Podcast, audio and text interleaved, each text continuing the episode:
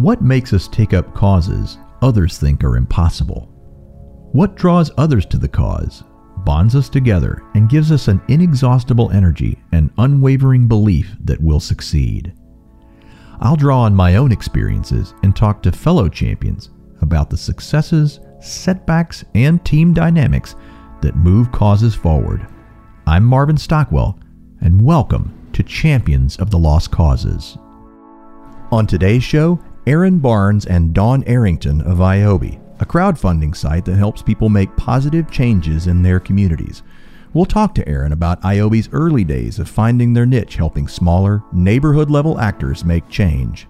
We'll talk to Dawn about her evolution from project leader in Cleveland to ioby's place based strategies manager with responsibilities for the entire country. We'll also talk about lessons ioby learned in the pandemic about equity and what's next in the coming years. All that and more on Champions of the Lost Causes.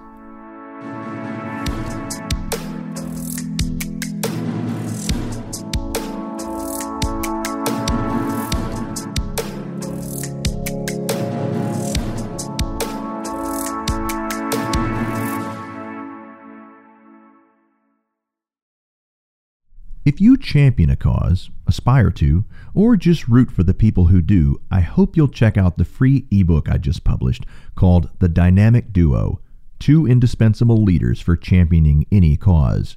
It's available at championsofthelostcauses.org. It's a first fruits prequel of sorts. I started writing the full length Champions of the Lost Causes in 2018. It's about why people champion causes, what sustains them, and what helps them succeed. With any luck, 2022 will be the year my editor and I wrap our arms around the 140,000 plus words I've written and emerge with a book worth reading. Two things have informed my work. First, my years of championing the cause of saving and reopening the Mid South Coliseum. I first got curious about where my own motivations stem from. Second, the experiences of my Champions of the Lost Causes podcast guests. The more I talk to fellow champions about the work of their causes, I see the common denominator of our desire to change the world. I see signature signposts of a champion's journey, tactics, transits, setbacks, and successes that all come from trial and error and a willingness to play the long game. I feel a kinship to these people. In telling their stories and in telling my own, I hope to demonstrate that we all have the potential to change the world within our spheres of influence. The lost causes aren't lost, it turns out, because we found them. With my free ebook, podcast, and full length book to come, I want to help us find each other for mutual encouragement and to foster a dialogue about what helps move causes forward. I'll share what I've learned through my own work, but I'm also here to learn from others. I hope you'll like Dynamic Duo and let me know what you think. Many thanks.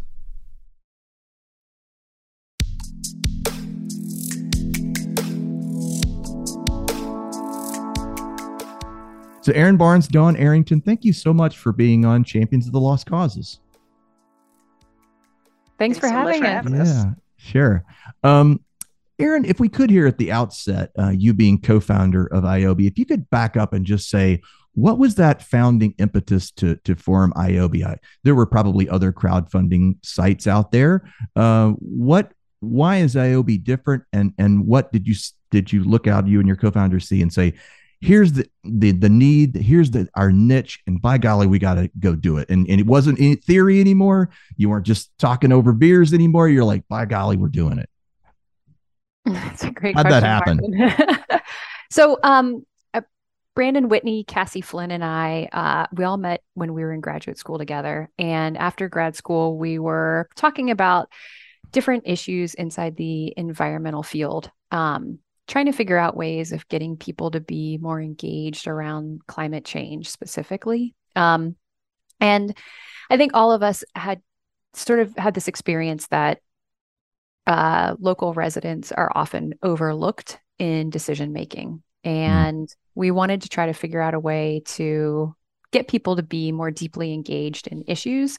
At the time, though, it was 2007. And when people talked about climate change, they talked about polar bears and melting icebergs. It's just a, it's a really long lift to get from where I live, work, pray and play every day to an iceberg. So we are trying to get people to be closer to the issue, um, like literally and figuratively. And um, we didn't originally think about ioby as a crowdfunding platform because the word crowdfunding hadn't been invented yet, and there actually weren't any in existence. So it was 2007. Facebook has just been invented. We I don't think I had even had an iPhone yet, and so there was it was really early days of social media. And we were thinking about ways that people sort of express their identity on the internet and express what they believe in uh, through different means, whether that's like um, badges and competitions and leaderboards or by giving. And we knew about two early models of crowdfunding that came out of the nonprofit sector Donors Choose and Kiva. And because the word crowdfunding hadn't been invented yet, they referred to this as um, online micro philanthropy or online micro lending. And Kiva, we had all been very familiar with. It was incredibly successful in like an economic development um, context.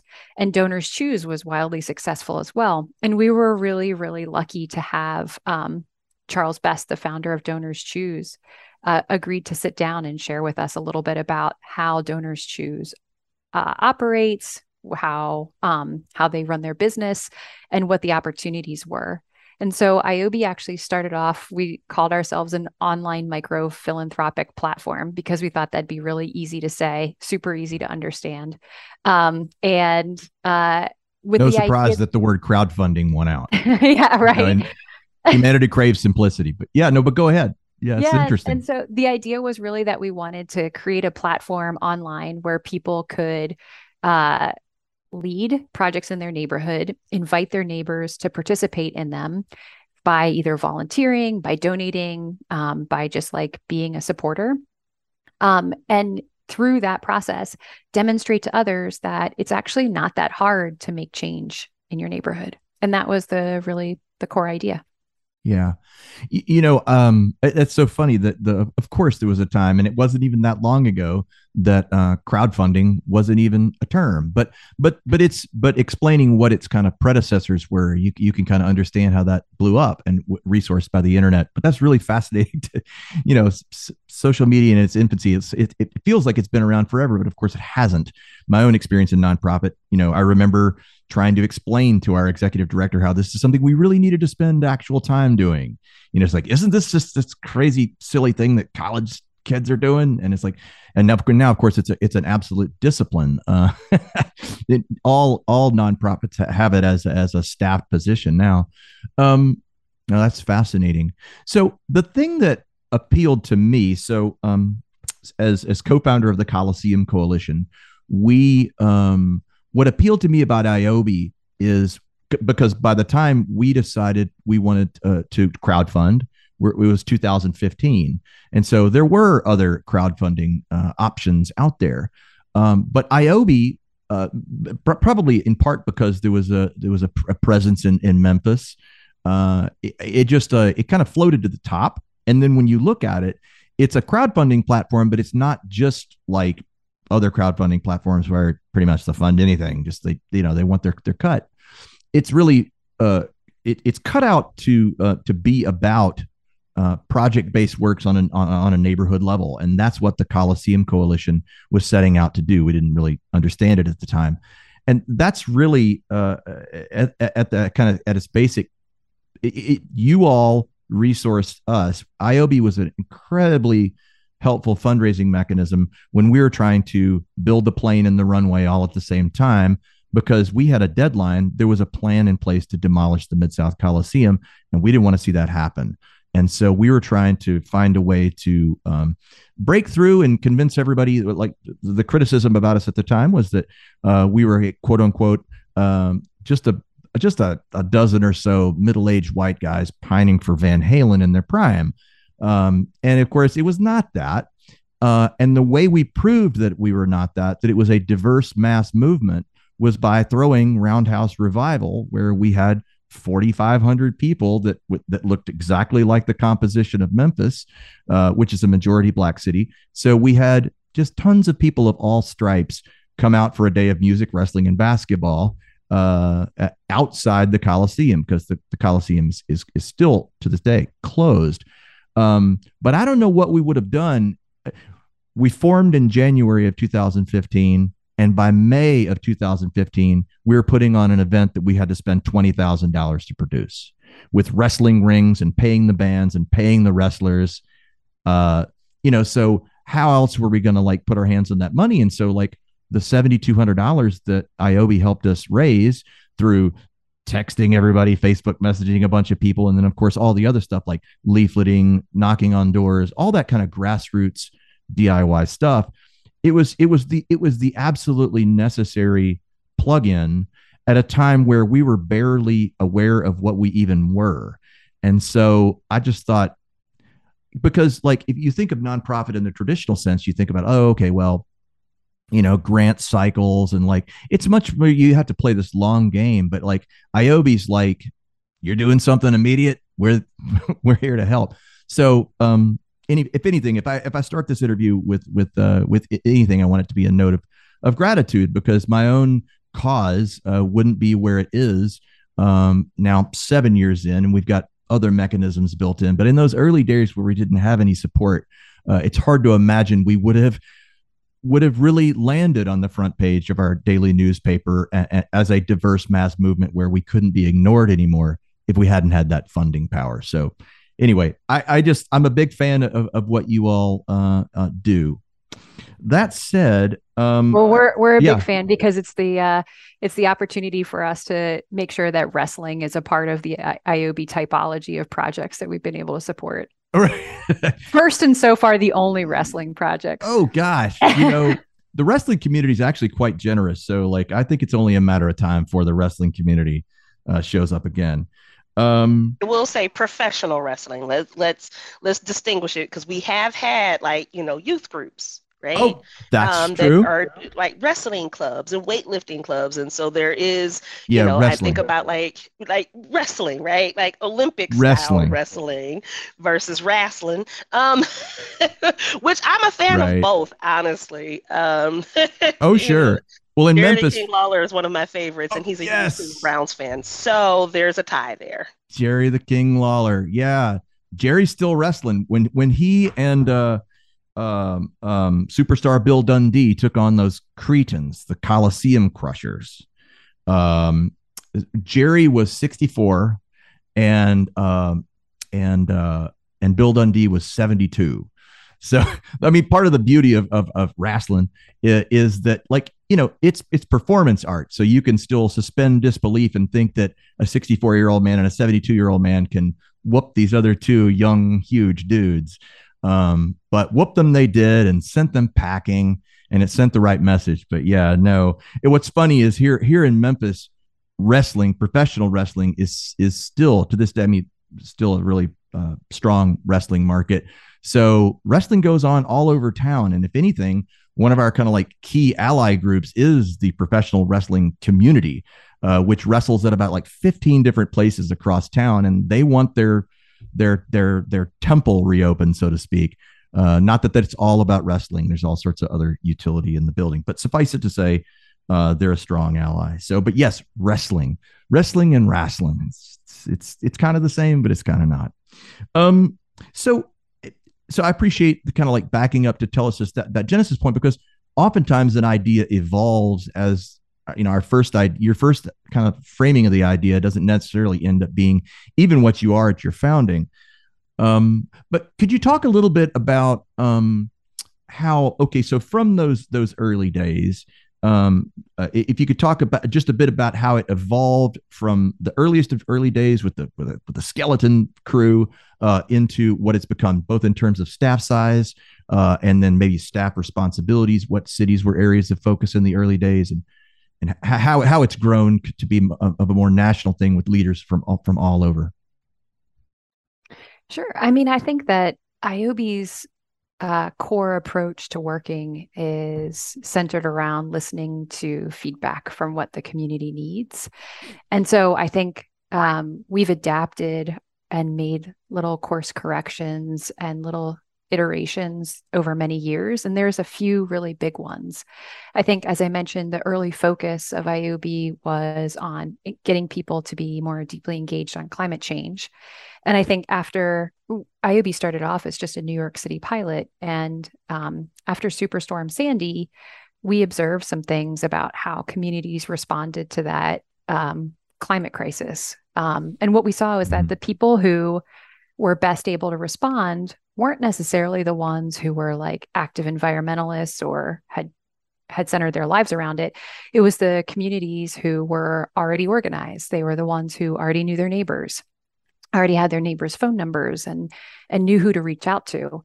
And so it was a really important learning for us to see that the communities that were best able to respond to any type of disaster, whether it's a climate disaster or something else, were the the ones who were already well organized.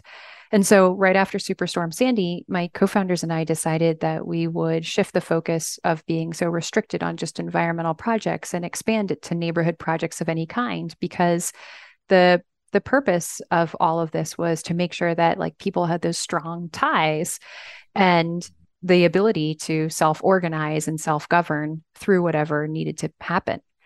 I think that was a really big shift for us. And, um, you know, Marvin, when you were talking about your role um, working with the Coliseum Coalition, it's not really the same thing as 501c3 nonprofit work. And I know Dawn can talk about this too from her perspective.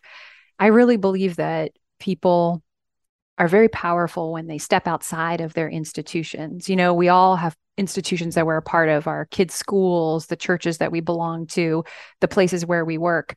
And a lot of those are mission driven.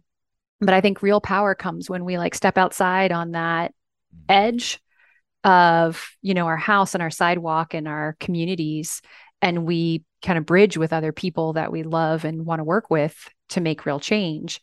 And so I think a lot of ioby's focus has been on these like key upstart projects, these like uprisings, these grassroots movements, these like hyper responsive changes to real community needs rather than you know, a nonprofit structure is more like, okay, here's our five year strategic plan, and here's boom, right. boom, boom, how we're going to do it. Um, and so I think ioby, knowing that its position was supposed to be responsive and serving of these grassroots upstart groups, we've been able to be adaptive to what the community needs most. We always say we meet people where we're where they're at, um, and that's like figurative and literary. literary. But um, the I think the big sh- the first big shift was um, opening the aperture of our work from just environmental projects to right. to any neighborhood project. I think another big moment for us was when we decided to expand nationally outside of just New York. Um, we we didn't really know what we were doing, but all community groups from across the country were asking, "Can we use your platform to do this?" Crowdfunding was in its early stages, and people mm-hmm. sort of saw us as a specific kind of crowdfunding platform that they wanted to be a part of.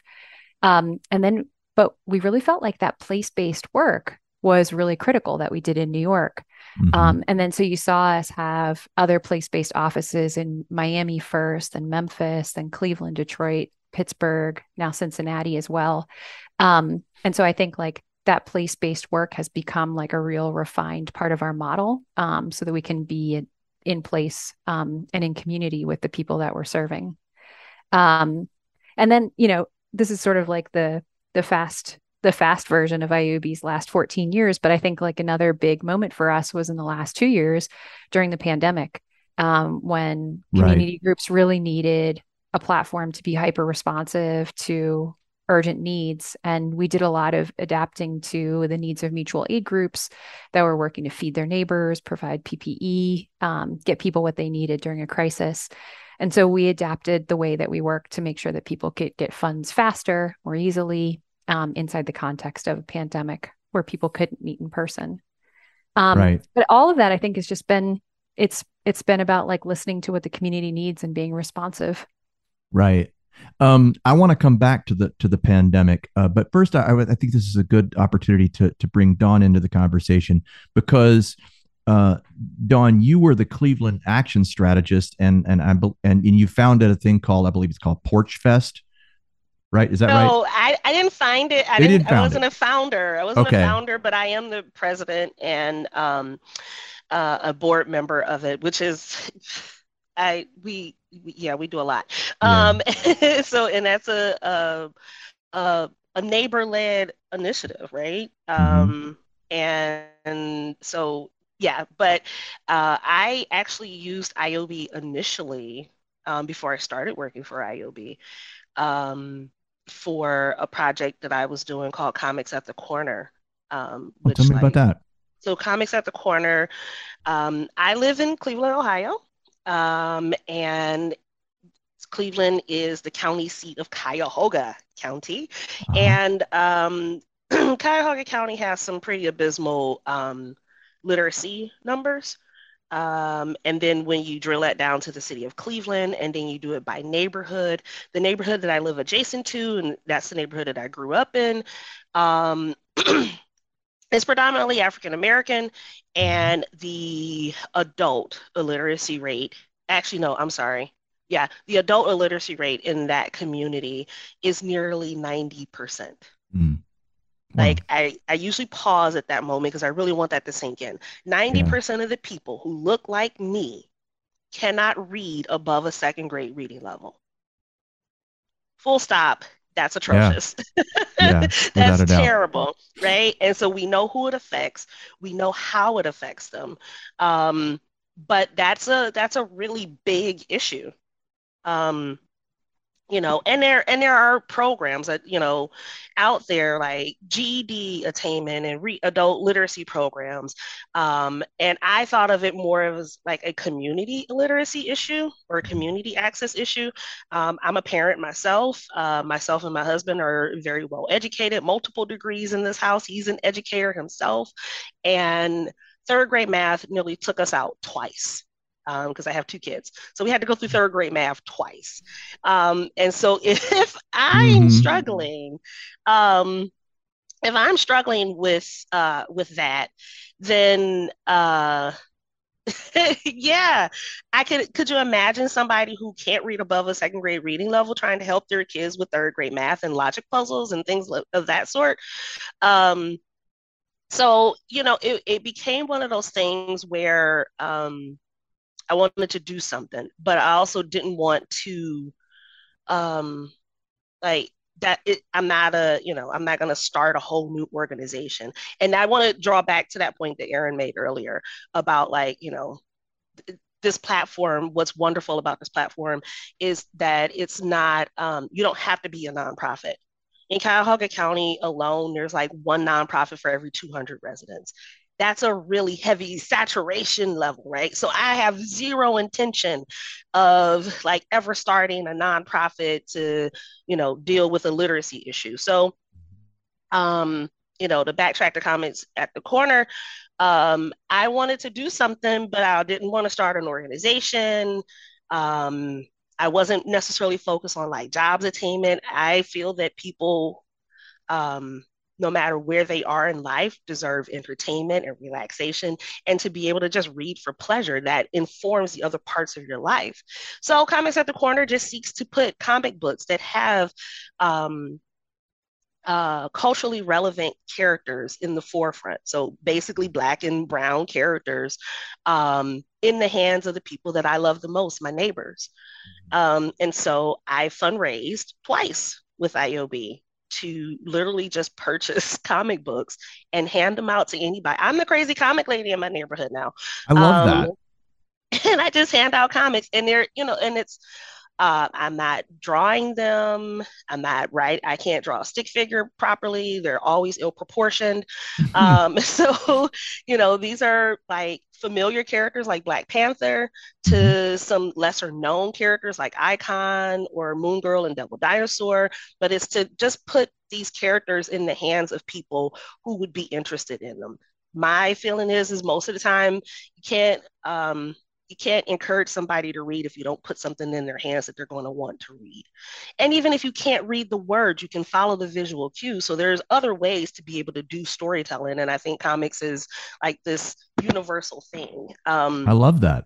Yeah. yeah. And I mean, you go into a barbershop and um, there are people having, you know, live conversations in a barbershop or a beauty salon or a corner store. And then you introduce these characters that either they know about or they didn't know about, and their faces light up. These are mm, like yeah. grown men, right, who have, you know, life challenges. And you put a comic in front of them and they're just like, yo, tell me more. Um, that's so awesome. that's, and ioby was the reason that like I was able to do it. So, you know, yeah. we had um we had a, a a situation where our truck was broken into on a family vacation and we got the car home and took it to the to the mechanic at the end of our street. And when my husband went to go pick up the, the truck, he said the guy who fixed our car, who's a very knowledgeable man and very professional, was writing the receipt. And he said, I will write the word window, but I don't know how to spell it. That hit me like mm-hmm. to a level of tears. Mm-hmm. And at that point, it was like, I've got to do something, but I don't know what to do. right? You talked about that earlier. Like a yeah. lot of times people just don't necessarily know what they want to do. They know they want to do something. Um, and so then we, you know, fast forward, we went to go see Black Panther in the movie theater, and there was just so many people who were proud and happy. And then I, um, there's a portion in the movie where they're speaking um, a South African language, mm-hmm. and there's subtitles. And I was like, oh my gosh, there's a portion of, of the audience that possibly cannot actually read the subtitles, thus taking their enjoyment of this movie down. Wow. They're not full participants in just something that should give them pride. Yeah. Wow. What can we do about it? Okay. And Black Panther is a comic book character, so that's the, maybe the next logical step. You know, yeah. That's a really I I oh I so appreciate you telling me that backstory because um it, that, that's that's what ioby is so it, it enables that if it where do you go after that genesis point like the the kind of like uh, the the you know what's the old Christopher saying? Light one candle instead of cursing the darkness. And I feel like light imagery and lighting a candle is is a good image because it's like that candle of concern was lit within your heart at first, and you're like there was a burning desire to do something. Something. What is it? I'm yeah. Keep running into these things, and then all of a sudden you the you reach that eureka moment where your your cause kind of somewhat drafts you and like takes a hold of you and you're like then it becomes mm-hmm. a, a, an obsession you like we must do it right the yeah. other the other observation I, I had on hearing that that incredible story is just how kind of like with wrestling it's like you don't it, like oh you know changing our society, reforming society. It's you immediately think of like well programs like Erin was rattling off, you know, like G or, or that you rattled off, Dawn, you know, GED programs, which of course you nod and you go, yeah, that's that's important to have those programs. But it's like there's still gaps. There's still additional opportunities to do something that's related. Uh, that's still uh, kind of born out of our kind of like unique um, observations, uh, our unique gifts, uh, and and that that that desire was just sitting there in in you, Dawn. And you're like, you're observing these things. How can I make a difference? And you're already making a difference in the world with all these other spheres of your life, being a mom and a, and, and, a, and a wife and a, and a community member, et cetera. But like there was that, that extra thing you had to do. And that's that's where ioby is such a great partner because it becomes the automatic, really easy fueling mechanism for those those kind of grace notes that fill in all of the more uh, official um, efforts that incredibly important. We we need nonprofits that have grant review boards and and all this like officialdom. Uh, but I think ioby helps that um, that early stage entrepreneurial, social entrepreneurial at its at its smallest uh, elemental level and and and empowers it. So that's that's incredibly exciting to know that that, that was that was essentially your first ioby experience that made you a fan because you saw how it enabled you to do something for your community. That's incredible. Absolutely. And, and I comics, tell that story. Right? Yeah, and comics Comic like books, my whole wrestlers, family. Who would have thought? Right? well, my whole family, we we love comics. We love comic book characters. Like Disney Plus Day was very happy for us. It was a very happy day, right? Um, but you know, the thing that I try to tell people all the time is is that you don't have to like I try to sort of demystify all of this for people. Like I serve, like you mentioned, I serve on the board for Large Larchmere Porch Fest, but I also serve on three other boards too. Um, So like that's a lot of work and that's very formal and a lot of people don't have board experience and so like you don't have to do all of that right you can simply just want to see your neighbors have a good quality of life for me um, it comes down to literacy. For someone else it could be you know just wanting to see their kids get to school safely and making sure that like that they have safe walking paths or more crossing guards or something beautiful to see when they're walking to school. For somebody else it could be uh, access to to fresh foods right? Um yeah again my you know we could we could talk you know wax poetic and big words all day long, white paper to death, all of the, the social and uh, mm-hmm. uh, health issues that are correlated to me, in my opinion, to illiteracy, right? Mm-hmm. If you can't read above a second grade reading level, you probably aren't um, necessarily working in a, a, a life sustaining job. If you are struggling to read and you live in a particular neighborhood like I do, where there are uh, chronic illnesses such as diabetes, high blood pressure, asthma, right, and obesity, let's let's tick them off, right? Yeah. But you can't read bus schedules, you're having issues reading your medication bottles and how those things interact with each other, you probably don't even know what types of questions to ask your healthcare provider because you don't have access to good healthcare because they're not in our neighborhoods. So all of these things yeah. like are correlated and those problems are huge and big. And so for me, ioby and the coaching that I got, that's the other part, right? So Right. We have, you know, this wonderful staff of coaches that are teaching people how to um, tell their story and how to get the money like yeah. how to like organize within your own community because at the end of the day um, money talks and and things cost money and things cost money things but there's money. this yep. there's this relationship that you're building with people so like we're not shying away from asking people for money and what we do know is that people who have less proportionately give more so when you're talking to, you know, Miss So and So or Mr. you know, Mr. John down the street who that you see every day, and you talk to him and you're building a relationship with him and you're in community with him, and he gives you five dollars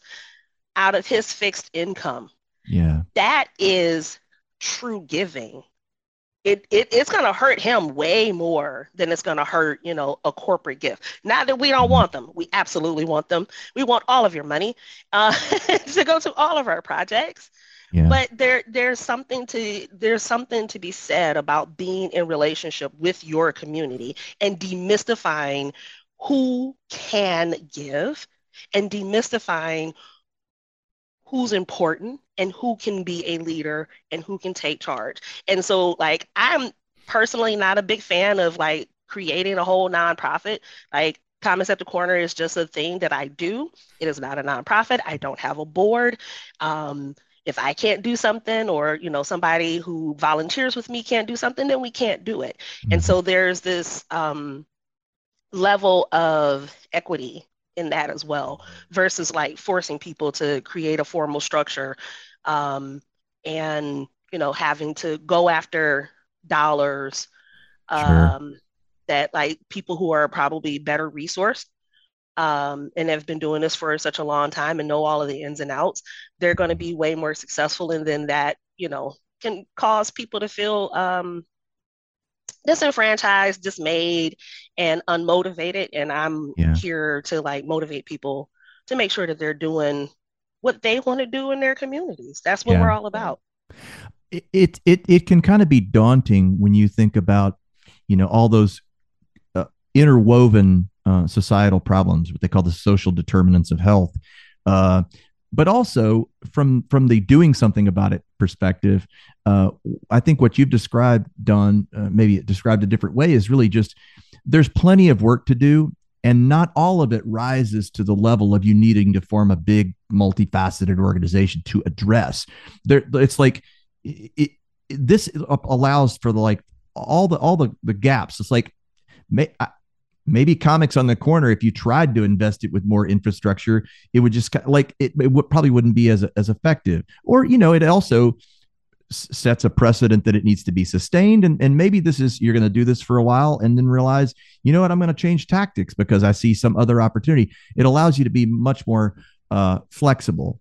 So um, that's a, that's an incredible backstory but i, I, I want to um, uh, kind of bridge into a different question and that is to say so uh, you, you, had an initial experience of ioby and you saw how it enabled you to uh, do comics on the corner and affect your neighborhood uh, or an adjacent neighborhood very quickly uh, and make an impact.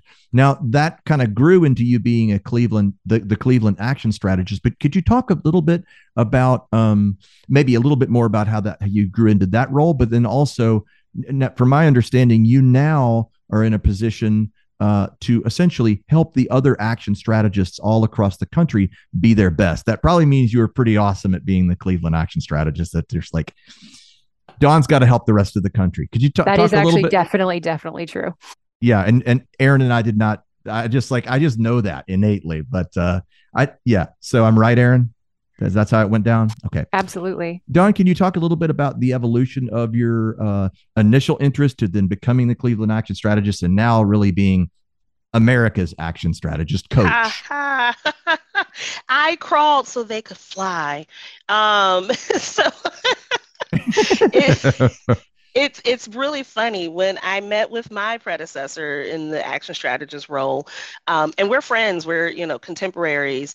Um, like I was like, I finally know what I want to do because it was like one of those things like we've had like multiple conversations, and that's another thing.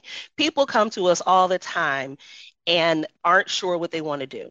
And so right. what we have to do is ensure them that we're still going to be here it's okay life happens maybe your your trajectory changes or something like that but when you're ready we're here and we have all of these resources for you so you can sort of wrap your brain around because everybody i think has a different starting point right like a okay i'm i'm i'm leaping in i'm jumping into the deep end right and i'm doing this um so i met with her and I'm telling her about like you know my idea and she says that is wonderful and did you know that um, I'm leaving.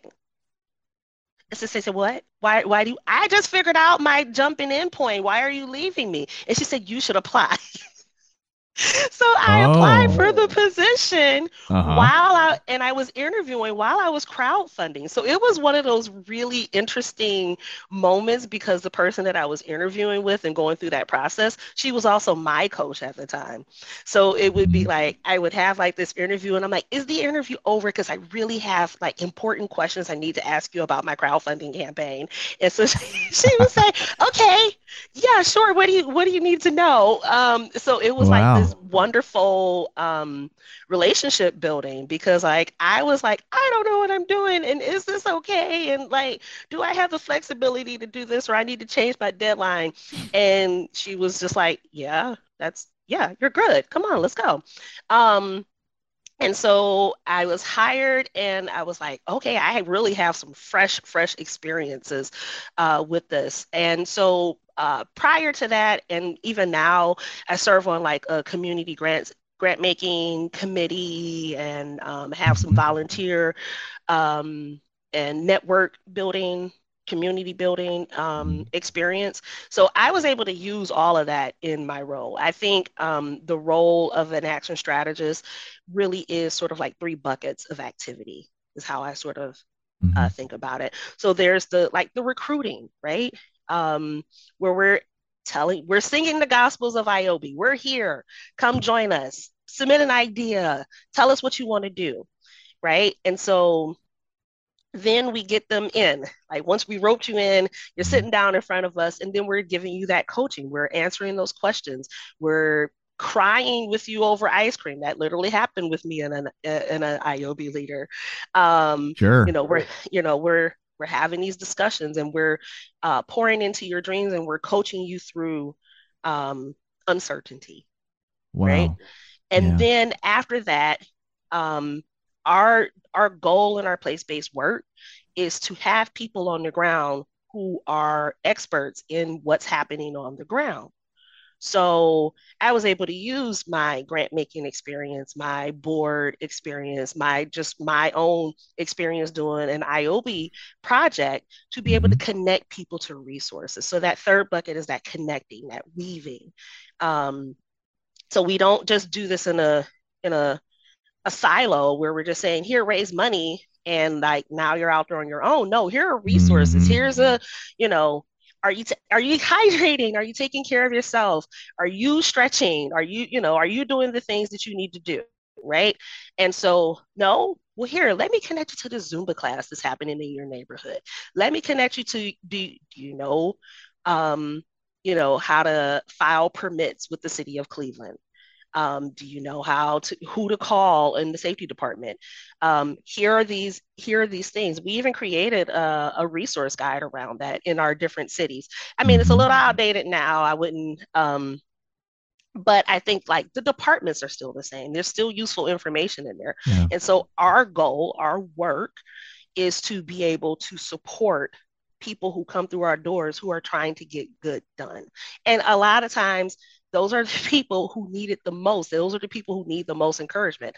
And right. usually encouragement comes with knowledgeable folks who know who know what's happening, know where, you know, the ins and outs of City Hall.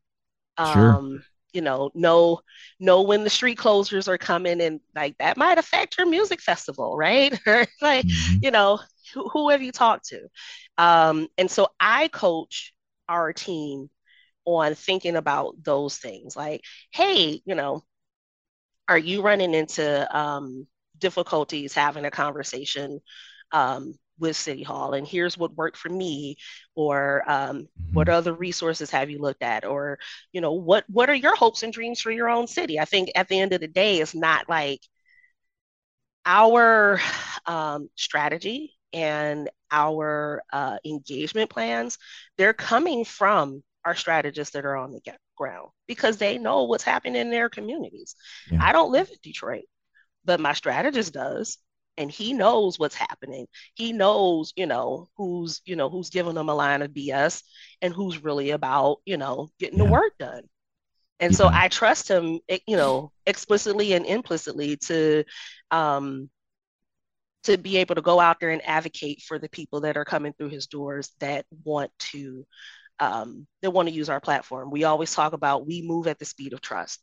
Um, so it is I our job that. to be, yeah, it's our job to be trustworthy. It's our job to um, to back our words up with our actions. And so that is the main thing that I try to drive home with the team is that like, yeah, you know, we're we're I'm here for you and you're there for them. So let let me know what it is that you need. Um, and i'm about you know making that happen and drawing those connections. Right. W- one thing i'll say is that um the hand holding that ioby does uh, is so important. And it's not just the the toolkit which is which is very useful. There there's some practices best practices in fundraising that emerge that you need to coach people through. But some of it is just that human level of saying you can do this. Because at the outset of any cause and, and i've uh, across the, the 36 or so episodes i've done there's usually some version of like there's that moment of like self-doubt where they think who am i to change the world? And that that that, that inner voice of doubt says well like oh, you really think you're gonna affect this this issue? I mean you know you're you're up against you know it's david versus goliath uh, uh almost every time right in a way uh, even if the goliath is an internal goliath of, say, of self-doubt. So the hand holding and saying the "you can do it" part is uh, is incredibly Im- Im- important. Um, you said something, Dawn, that I, that I want to also segue back into uh, the pandemic, and that's we we move at the speed of trust. Um, Erin, this was probably more than a year ago. It was maybe even a year and a half ago. We we were still really in the thick of things with with the pandemic, uh, and you, you ioby was hosting a, a, a, series of calls with donors, and, and I'm a supporter of, of, of ioby.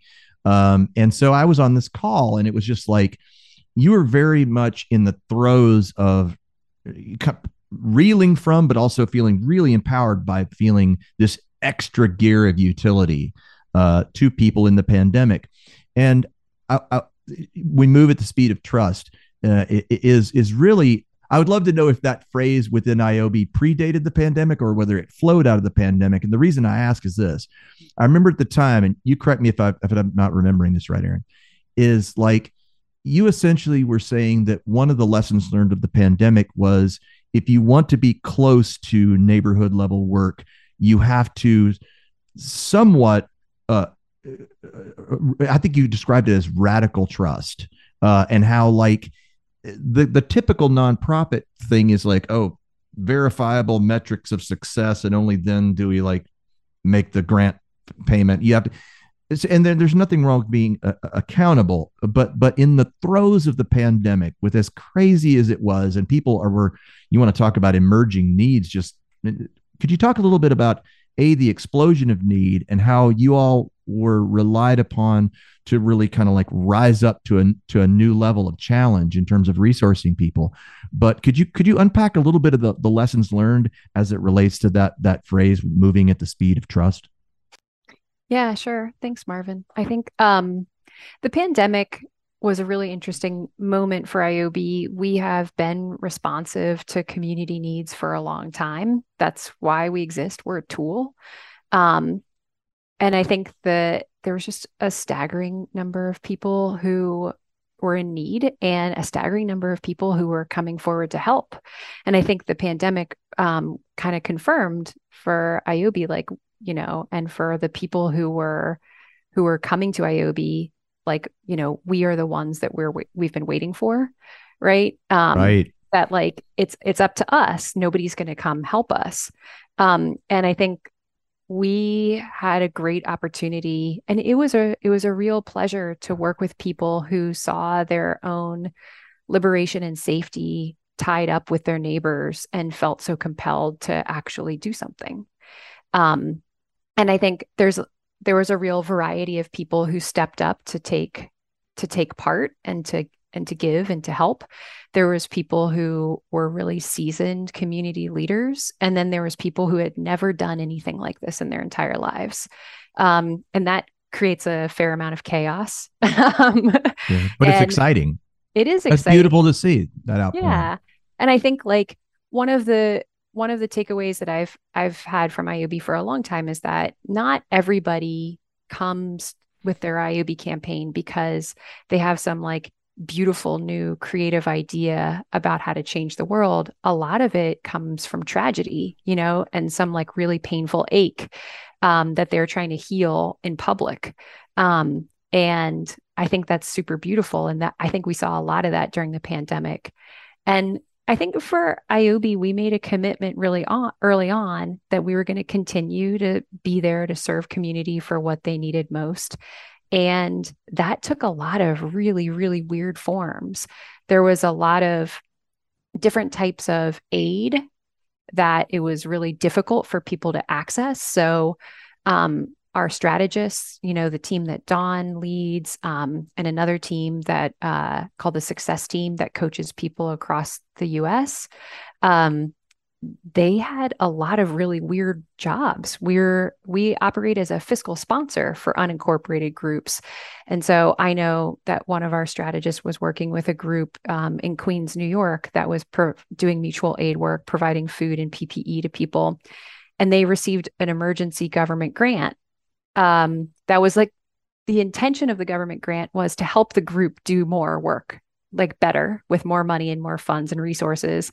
Mm-hmm. And in fact, it was it was a burden. It was a paperwork burden. Um, and so our strategists like helped fill out all the paperwork, um, you know, to make sure that they got those funds. And you know, the emergency funds took like six months longer than a crowdfunding campaign. And so like the the systems that right. are in place to like do emergency response oftentimes are still pretty weak. And so we knew that ioby's position was a place where people could get funds more quickly. And so we knew that we needed to make sure that people were able to access them. We um, we decided to pivot and make it easier for people to get multiple disbursements multiple times a week to multiple recipients because there was like uh, you know, large mutual aid groups were working with like huge numbers of people who were doing purchasing on behalf of the groups. So we needed to make sure that we could put money in the hands of people doing the work. Um, and there was other bizarre things that groups you know groups were raising a ton of money for for mutual aid. And you know they had all these questions like should we start a bank account? How do we do that? And our strategists were right there for them like wow. Yeah. here's how here's how to navigate this decision with your group um you know?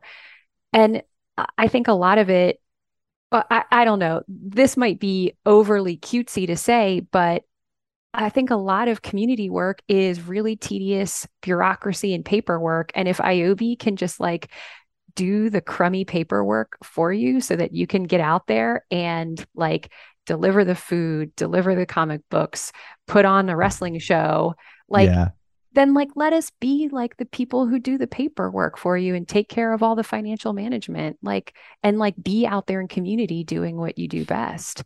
I think like our staff flexed a, lot during the pandemic to try to like do go above and beyond and do extra and it was cool to learn um, and now we have a bunch of new programs that we've formalized as a result of that. The biggest one being that we offer fiscal sponsorship for any form of revenue that folks bring in, whether it's just from a grant or if it's a combination of grants and crowdfunding or you know other sources of revenue as well because it was clear to us that fiscal sponsorship is a really important need for all of the grassroots and emerging groups mm-hmm. but also for groups that are are like are trying to be and act as if we live in the future world that we all want to live in they want liberated structures outside of 501c3s and right. they they want to live that that way now and not wait for the future that they're engendering and so ioby can be useful to them as a fiscal sponsor now was the fiscal sponsor uh, role uh, kind of there to a degree and came into its maturity, or did you just not have that gear and it was created during the pandemic? Weirdly, we've been doing fiscal sponsorship from the very beginning, but I think we just decided to expand it so that people uh-huh. could um, could use us as a fiscal sponsor, even if it's just for like one grant instead of for a variety of different funds. Yeah. The the thing that occurs to me is that um, again this is just another way that you can kind of enable those those those gap groups that are that are that are between the kind of more staid institutional sturdy long-standing efforts in, in my very last episode i interviewed uh, Svitlana Muzichenko who is ukrainian she lives in brazil and and she started this nonprofit called ua brokers without borders and uh, well, not to tell you the whole story, but suffice it to say that the, the, the what's what you get in relief, they're only like six months in. Of course, it's in response to a war, uh, the, the invasion of Russia. And she's she's where essentially UA Brokers Without Borders stands in to do the crummy paperwork for the grassroots groups of citizens that are like literally working in in with around with it amongst bombs dropping and stuff and like delivering food and and medicine to uh, to occupied uh, areas of Ukraine, and that's essentially what she's able to do, and her group is able to do, is until those like those those grassroots groups that just sprung up out of a, a need because there's a war, they don't have a track record sufficient to get the more staid large org support, and understandably, the large orgs have mechanisms in place to make sure that their money is being used wisely. UA Brokers Without Borders essentially steps in and says, okay, like until you have that track record to connect directly, we're going to resource you. Uh, it's it's just so interesting how that's that's really in a, lot of ways. Not only do you kind of like you know provide the tools, provide the resources to raise the funds.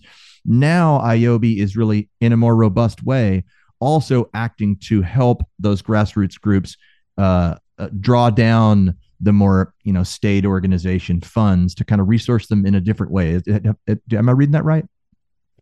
Yeah, it's it's an interesting um, comparison. You're reminding me actually of something an ioby leader in Cleveland who is running a mutual aid project there said, just that um, in Cleveland you have this ecosystem of of social sector work where you have big foundations with big money and big nonprofits, and you have small projects with small donors and there's not really any bridge between them and that ioby can serve as that bridge.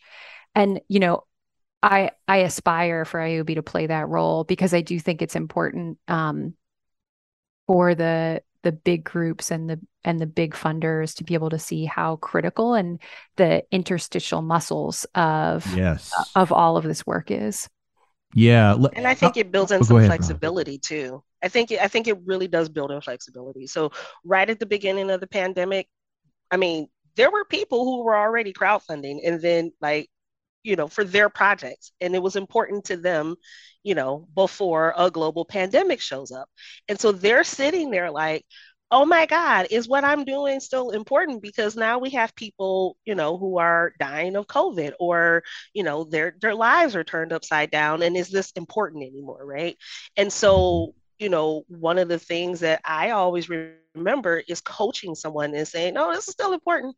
Um I was just in I was just in the uh, art is still important. And now my kids are at home with me and I can't find any art supplies because they've all been bought.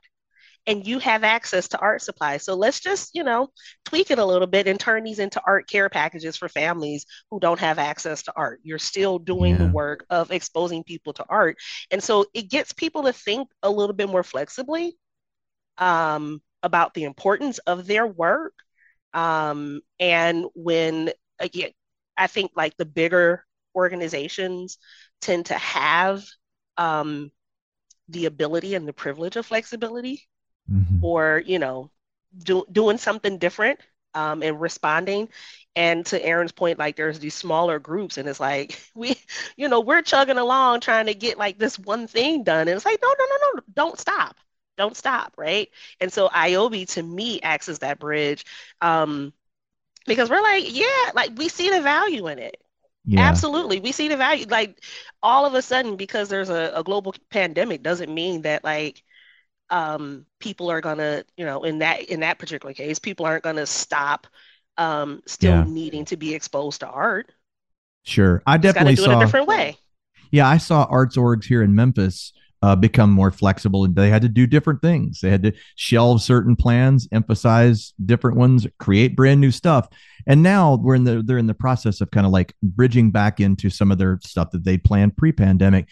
But it's that flexibility, isn't it? And and it's like I feel like grassroots groups have a different type of flexibility in that they can be responsive to and they're more proximate to the kind of emerging needs whereas you know a staid nonprofit they might have an innovative idea, but they might might also then go like, well, how does this fit into the rubric of our staffing model, uh, et cetera? So, like, I think both are are important. Uh, and so, if I could press you, Erin, a bit on this this whole the uh, helping to grow the interstitial muscles of doing good. Uh, what what do you think that uh, looks like, and like how is how do you see ioby uh, living into that role as as a strengthening those those ecosystems of doing good.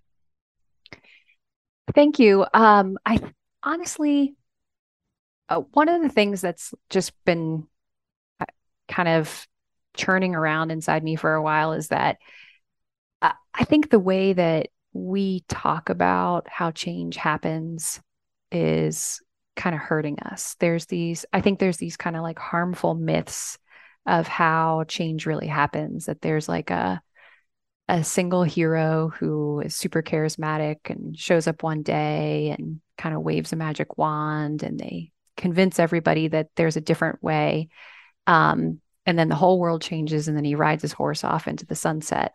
And I, I i think it's easy it's easy for us to tell stories about one individual right? Like americans love individualist stories um, we love that kind of story.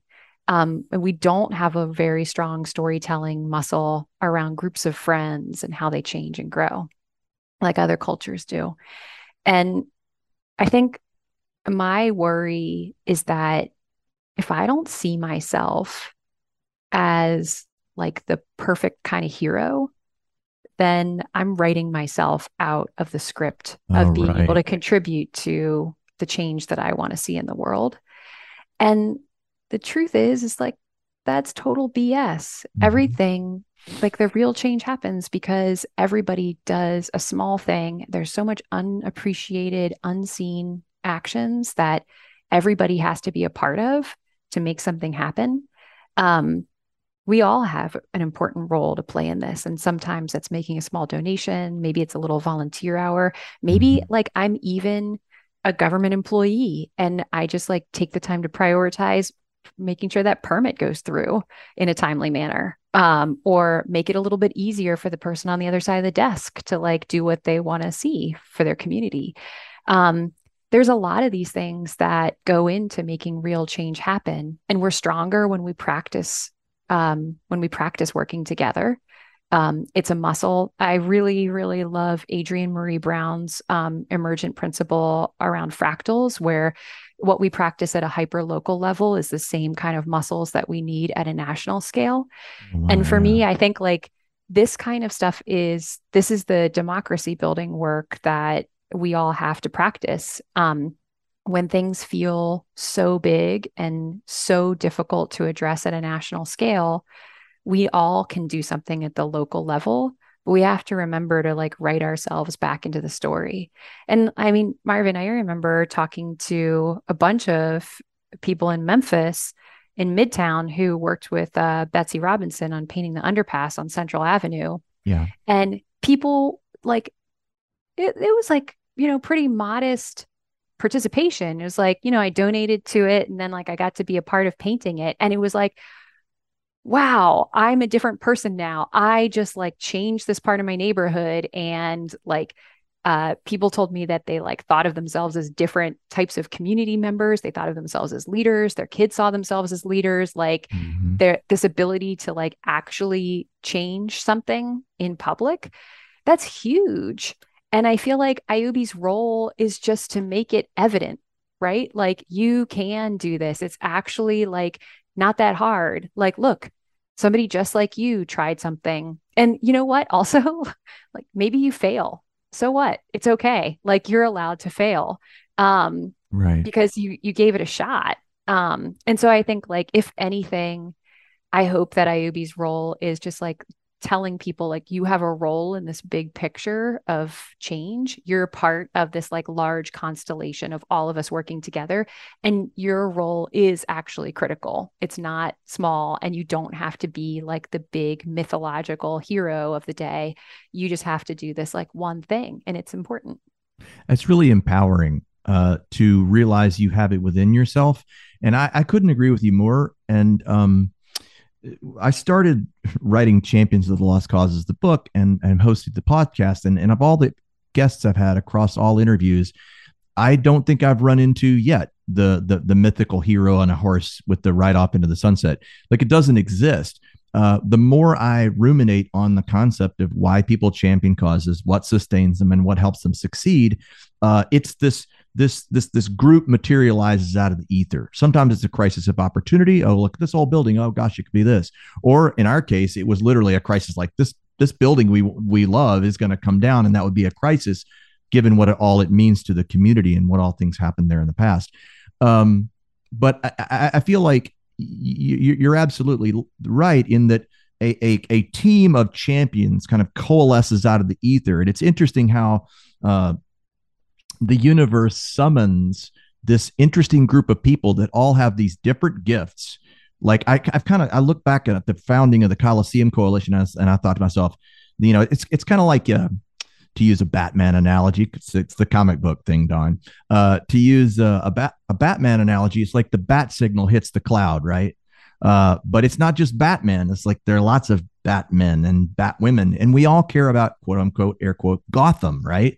And we see that, and it's like the the, the distress signal hits the cloud, and it's like we just uh, we can't help but respond, right? So that that team of champions that coalesced around saving the Coliseum uh, what just kind of like, I mean, some of them were people I knew from Midtown, others I didn't, but just all of a sudden, hey, we're working on this, I guess. Like, it's like before you know it, you're like shipmates. And before you even realize it, you're three miles out to sea with no land in sight. And you're staring in the face of your collaborators going like, what did we just, what did we just start? And, and I just, when I, when I, when I think about what ioby empowers it's these groups of champions uh, you essentially are the group that you, you're you're you're the the cause you champion is empowering other champions to champion their causes is essentially what it is and I, I couldn't agree more with the whole group work thing like um and, and, also people who champion causes are in for the long slow slog and it's it's not some heroic thing. We've been conditioned by watching movies you know that like it, it has a such a distinct end oh there's a response and like then roll the credits two hours later. But life doesn't work like that. I mean i'm i'm seven plus years into my champions journey uh to reopen uh the mid-south coliseum. Not not all causes are, are that long. Some are short or short, shorter term. Uh, Dawn, I, I saw you you nodding and smiling, and uh, as as Erin was was describing that that last section of like how ioby might grow into this kind of interstitial muscle building uh, within the ecosystem of uh, of doing good. Uh, how does that map over to what you've seen uh, in Cleveland, uh, but also as you've as you've kind of now adopted a, a, more national role in encouraging other action strategists? How how have you seen th- those concepts play out in, in in those systems? Oh yeah, so one of the um, it's a learning process first. So um, I think like it's important to say uh, that this is a learning process. And so I'm always, um, you know, like in Cincinnati. Cincinnati is our newest city, right? Um, and we launched that that office. We opened that office after the pandemic started. We launched that office in April of 2020. Um, so oh, wow. that is yeah, yeah. In so the thick of things. in the thick of things. So it has been a process to learn how to pivot even within our own ranks, um, how to build community completely online. Um, one of the things that uh, works really, really, really well for our model is that, you know, we were literally on the ground, but we could go and meet with people. And then for, you know, a year, plus, right? Um, you know, we couldn't. Um, so how do you build community in in a pandemic? so there's been a lot of a lot of learning. Um, and you know, to Erin's point, you you have to be patient with yourself. You have to be patient with um, uh, systems that exist uh, outside of a, a response to a thing like a, a pandemic, uh, a global health crisis. Um, and like, it's okay to fail. It's okay to get something wrong. So, you know, and then what do you learn from that? I literally just had this conversation. Right. I was at my kid's school this morning and there was like a new secretary um, in there and she was just like, I hope I can, you know, keep this as a permanent job. And I was like, it's okay. I just want to encourage you today um, that it's okay to make mistakes. You are human. You're going to make mistakes. You're going to get something wrong. And what do you learn from that? And how do you incorporate that learning? And that's this. And she was like, Thank you so much for that encouragement. I needed that because yeah. I was feeling really nervous. And that's what I tell my team.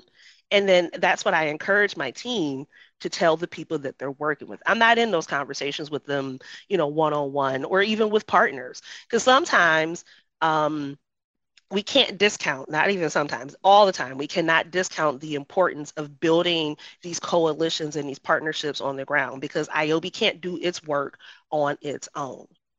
Um, you know, one of the reasons that I'm that I was successful and that my the person who has preceded me in this role um, he's been so successful is because we have really strong partnerships on the ground with people who mm-hmm. already had a built audience.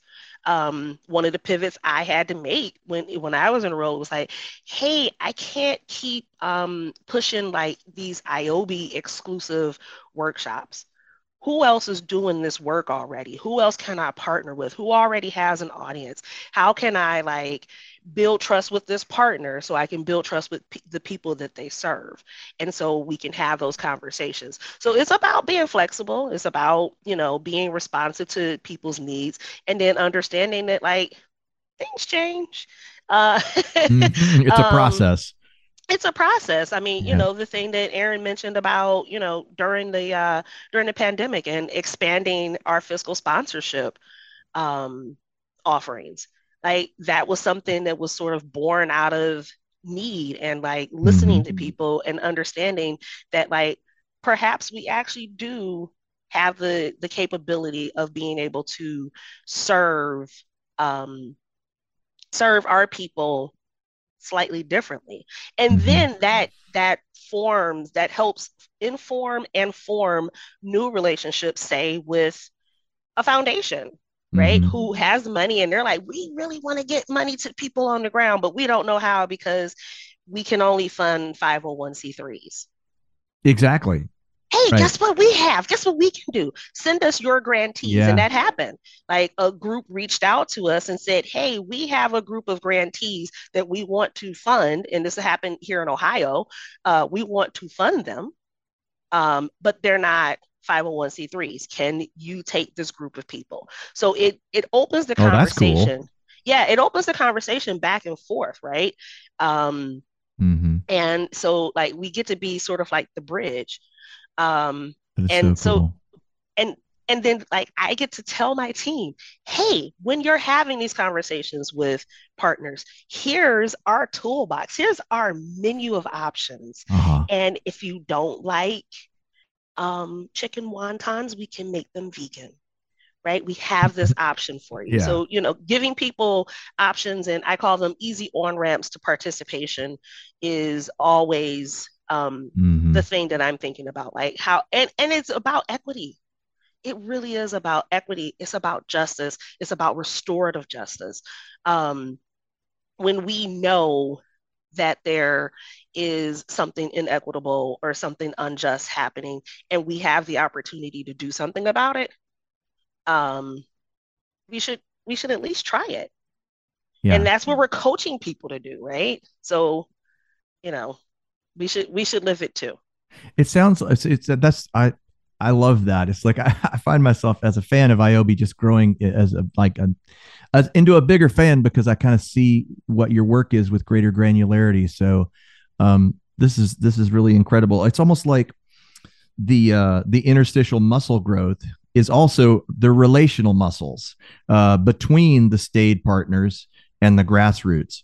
Uh, one of the things that I've just realized in my own work is that oftentimes it's that um, you know the three-legged stool of of uh, municipal slash elected, uh, philanthropic, and grassroots. Uh, and if you have all three legs of that stool, it's a sturdy stool to sit on.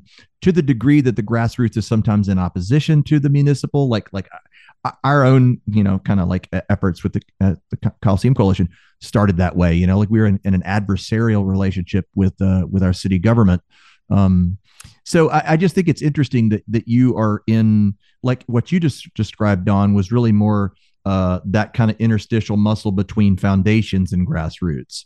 Um, the uh, okay, so that's as as a as a as an emerging thrust. Um, where where all do you see that that going, or or like how can are, are there rooms that you all are in that the grassroots groups are not. And, and it's like if you speak both the language of foundation and the language of grassroots is is there a translation process and like a you you have built community with with uh, foundations and you have built uh, community with the grassroots. Is is it a matter of like you you can make the right introductions or that you can kind of translate and, and and help speak those different languages to each other such that people can come together? Is that is is that the type of work? Absolutely, cultural oh. translations is what I call it. The cultural translators, oh, okay.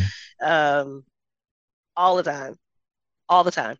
You you have to go back and forth. And I saw Erin was about to chime in. I just wanted to put out there that like that's a big thing that I'm always um sort of like I I have regular check-ins with my team like hey what's happening on the ground? What would you know what makes this week or these next two weeks successful for you?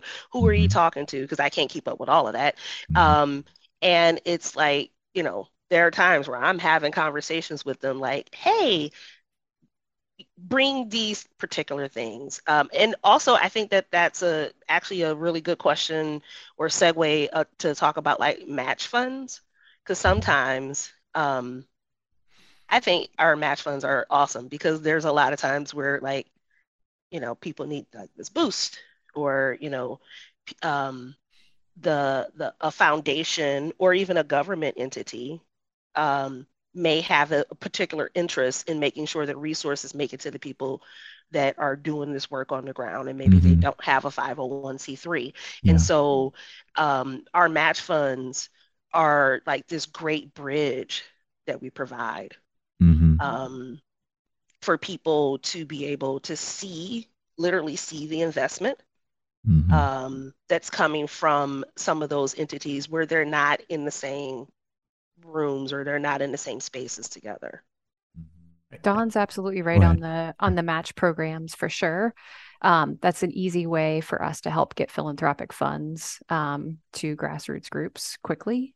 I think the other thing too, though, that ioby can play an interesting role in is um, is helping amplify work so that it gets follow-on funding. Um, we've supported a lot of different types of infrastructure projects with seed funding that have been awarded significant government funding afterwards. And, and a really cool example of this was um, a 39 mile multi use trail in Georgia called Firefly Trail. They raised $62,000 on ioby in 2017, and they did it with a lot of online fanfare, like Facebook posts, everything, Instagram. Sure. And they were like really like their their donors were very charged up about it. And the I mean the like public outpouring of support was just really to do like the first half mile as a demonstration project. But because they had gotten all of this like energy around their project, they were quickly awarded $16 million in follow on funding from a specific sales tax that was designated for transportation special wow. purposes, which completely f- finished funding the trail. Um, and it doesn't always have to be um, it doesn't always have to be government funding it can also just be like government listening.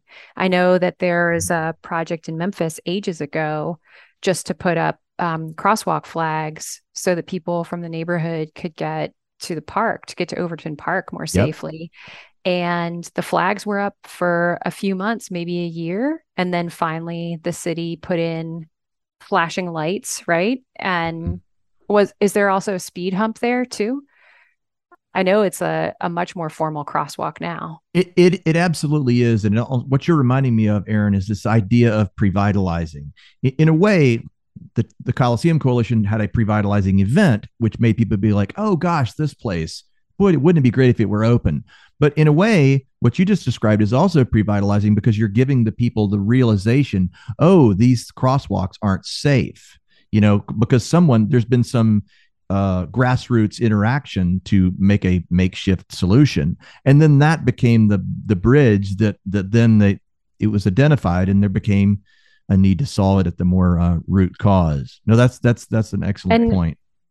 Did I do I um, remember this correctly? But I think that Memphis just got the unfortunate first place of um, number one in the pedestrian death index, right? Yes. pedestrian death is skyrocketing since the pandemic, but I know that uh, what's yeah. surprising to me about that is we've supported so many different intersection repairs like Chris mm-hmm. Crosswalk and the one at the elementary school. There's been a lot. More needs to be done. Uh, and uh, Nick Oyler is the, the current uh, bicycle pedestrian uh, uh, coordinator for the city of Memphis. He's doing a great job. Uh, I think it has a lot. He he he faces a, a, a, yet another uphill challenge. I think you know, dial it back 10, 12 years was really the genesis point of Memphis's bike lane movement. Uh, and we built it. We we moved from worst in the country to most improved in Bicycling Magazine. I think it was.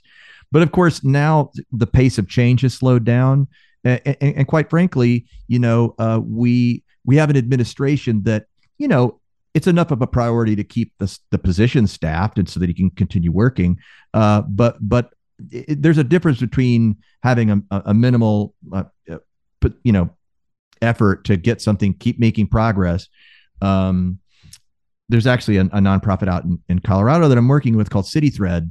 Uh, that's all about helping um, uh, uh, communities fast forward their mobility networks because they realize that if you don't make progress fast enough, you squander the public goodwill and so it's all about you got to do something fast enough for the elected officials to have a, win to point to so they can win reelection. You know, so it's they're in a way working on the same thing we described, which is like the the, the three legged stool of of municipal elected philanthropic and grassroots. It's like how do you find the way so that everybody can win? And I think right now Memphis is just weighed down by our administration uh, with a certain degree of, of compassion for uh, for Mayor Strickland. Like we've also had some incredibly violent crimes just in the last week, awful, horrific violent oh, crimes. Heard. It's so terrible. It's I'm so sorry. It's it. Yeah. No. So I mean, it, it, it, and and Memphis is not a, a wealthy city. Memphis is one of the poorest major U.S. cities in the United States. So it's like I say that with a with a, a, bit of compassion, you know, like he, in a way, he can be forg- forgiven that we're not making quite fast enough progress on on bike lanes and bike safety. But that doesn't mean that the work that Nick Oyler is doing is any less important. Um, uh, and in, and indeed, I, I I'm a PR pro by trade, and and I was doing some publicity for another org, and I was able to kind of roll in bike safety with it. Ended up being uh, on uh, got a national uh, TV placement and, and and got Nick Oyler on the story to kind of talk about Memphis's, you know, um, uh, bicycle and pedestrian safety issues. That's just a, a thing I was able to do. But I mean, I think more needs to be more needs to be done. And and and and again, it's like the patience, forbearance, rinse, repeat. You know, Rome wasn't built in a day. Champions sign up for the long, slow slog, and they have to fail, as Dawn was saying. They have to adjust tactics. Uh, and it is a it is like you know the reform of society is a multifaceted, you know, long, slow slog of a pro- process. Uh, and we all get impatient with the pace of change, and it, it is it is absolutely demoralizing and and daunting to realize uh, that Memphis is a dangerous city for bicyclists, bicyclists and and and pedestrians. Um, but Nick Oyler's on the job, and there's the, the grassroots groups here in Memphis that care about those issues are still active it's just um yeah it's disappointing but like we can't we can't let that get us down i don't guess. Or yeah, not stay down for yeah. long. And you have a pedestrian and bicycling coordinator in the administration. Yeah. I don't think cleveland has that. Mm-hmm. let me let me let me just say like i don't think that that's a priority within even our new administration to yeah. have someone who's specifically focused on that right? Right. So there's a win that you have to keep telling that story. Um, so you know, you know, sometimes it, it, it is it is the low it's the long slog, but like you know, celebrate your wins too. Like sure. that's the other part is you know teaching people how to celebrate their wins. oh, trust me, I was pedaling down. I was pedaling down Peabody Avenue, which finally got its bike lanes and got repaved. A certain amount of this is it has to cooperate with the paving schedule to save money uh, etc. But like riding down Peabody felt pretty awesome, and it felt a whole lot uh, more safe. So yeah, celebrate the wins and uh, keep doing the work um, because it's somewhat it's somewhat endless. But um, so gosh, I, I've, I've probably held you all over, and honestly, I'm such a fan of ioby, and and I feel so strongly because I've benefited personally. Uh, my own cause has benefited uh, greatly because of ioby. So I could keep you all here all day and turn it into like a a three part series, but but I know you all have to get back to doing the work of ioby. So I'll close with this. Um, we've already talked a, a little bit about uh, what's on the horizon for ioby, growing these interstitial muscles, but you know, and, and helping you know help uh, grassroots organizations in different ways. But um, I've also noticed that that that you all are staffing up. Uh, and that's that's a that's a very good thing. It means you're you're adding staff strength to to be able to do more. Um, can you talk a little bit more about what's on the horizon uh, for ioby and say the, the next uh, five, five years that, that you hope to do more of, maybe something we haven't described uh, heretofore? Sure. I mean, I think that the biggest thing is that, you know, the last two years have been really clarifying and showing what ioby is really useful for. And um, we had already had a plan in place to do some new improvements in our technology before the pandemic. And now we have a ton of clarity around what we need. And we've got like, we understand what the community wants. We understand what our staff needs to be more effective and more efficient. Um, and so we're investing a lot in our technology. Um, and so next year is the year where we're going to be releasing the new version of ioby.org, which we're calling ioby.org Next. Um, we have a digital inclusion policy that guides all of our decisions about how we build our technology and do our marketing work. Um, and all of that is in service of making sure that we can serve uh, communities better. Um, I think we've got a proven track record of centering equity and inclusion um, in our work. And I know that that's valuable to our partners. Um, and there's real urgency around that um, nationwide. And yes. so I think we've got an opportunity to step up and be able to serve. And our new product will make it easier for us to do that well and efficiently. Um, so that's, I think that's the big thing ahead for us. Mm-hmm. Um, but also before before we finish, I know that you've got an audience that's bigger than just Memphis, but we do have some specific Memphis programs that I think it'd be like sad if we didn't have a chance to you, plug. You read my mind, and I was sitting here thinking I've been emailing back and forth with Miriam uh, about uh, pr- programs and ways that ioby is is looking to help Memphis even more. So, absolutely, tell us more about that. Dawn going to ask you, you want me to talk about them? Um, yeah, yeah. So, so we we currently have a, a couple match programs, and I and I sort of foreshadowed uh, what our match programs do um, or how they assist. Um, and so, how match program our match programs work is they're like dollar for dollar matches. So I give $10, it shows up as a $20 donation. Um, individual donations are capped of course, because we want people to actually crowdfund. Um, and so, um, yeah, so we have two match funds. We have uh, one that uh, covers, I think, the entirety of Memphis mm-hmm. um, for COVID recovery projects. And that is very broadly defined. I want your listeners to understand COVID recovery is broadly defined we did not know at the beginning of the pandemic how this was going to affect us two years later. So broadly defined uh, COVID recovery. And then we have another one that's in um, specifically for the Memphis Medical District. Right. Okay. Yeah, you got it right. um, and so for the uh, Memphis Medical District, um, that one is uh, I'm, I'm reading notes right oh, now. Oh, you're sure? Uh. Binghampton, South City Medical District projects mm-hmm. um, within the zip codes of 38112, 38126, or 38103. Uh, and the projects are eligible um, for the match. And I believe it's up to $2,000. Mm-hmm. Um, and you can always learn more about these match projects if you go to ioby.org, I-O-B-Y org forward slash Memphis to learn more. Awesome. I should note that um, we, the Coliseum Coalition, benefited from match funds, at least in our first one, if I recall.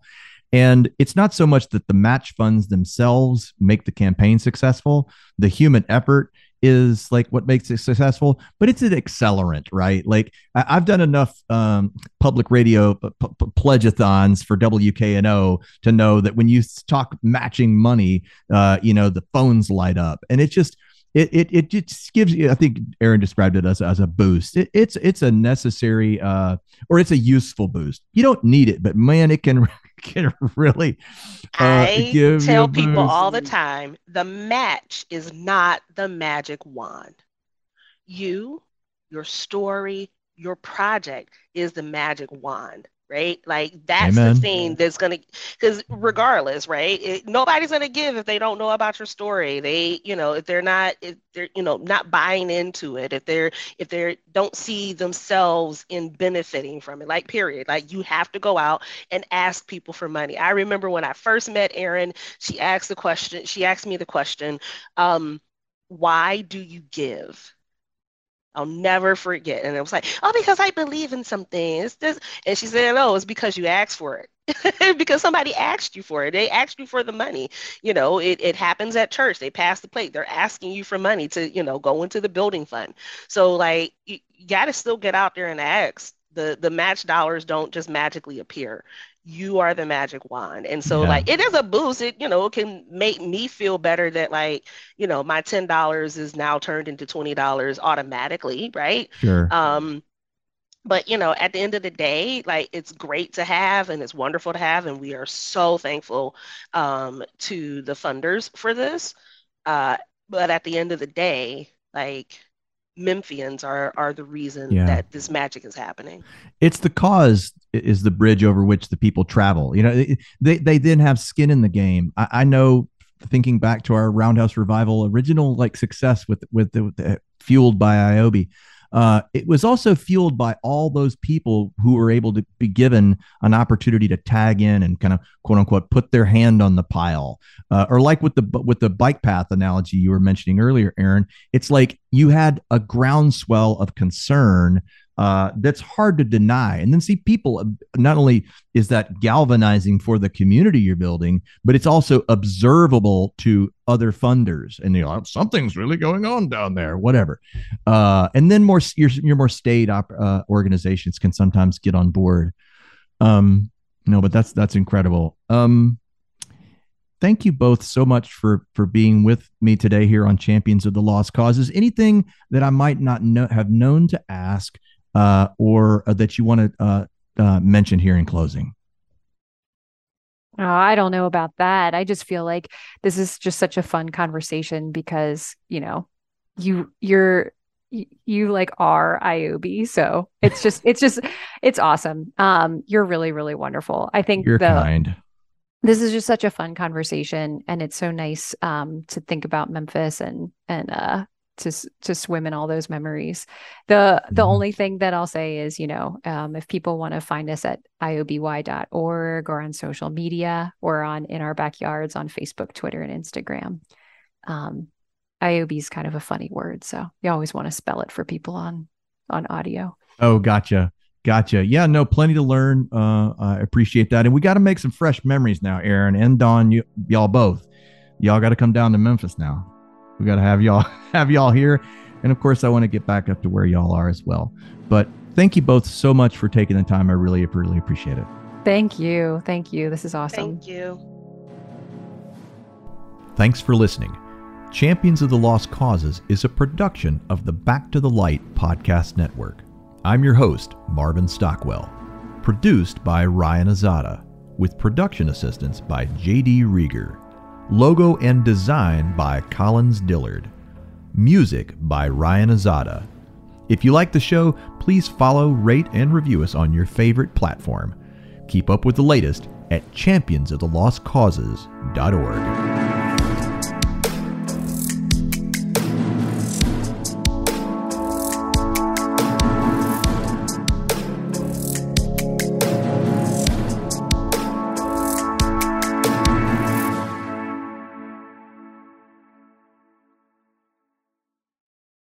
part of the Back to the Light podcast network at backtothelight.net.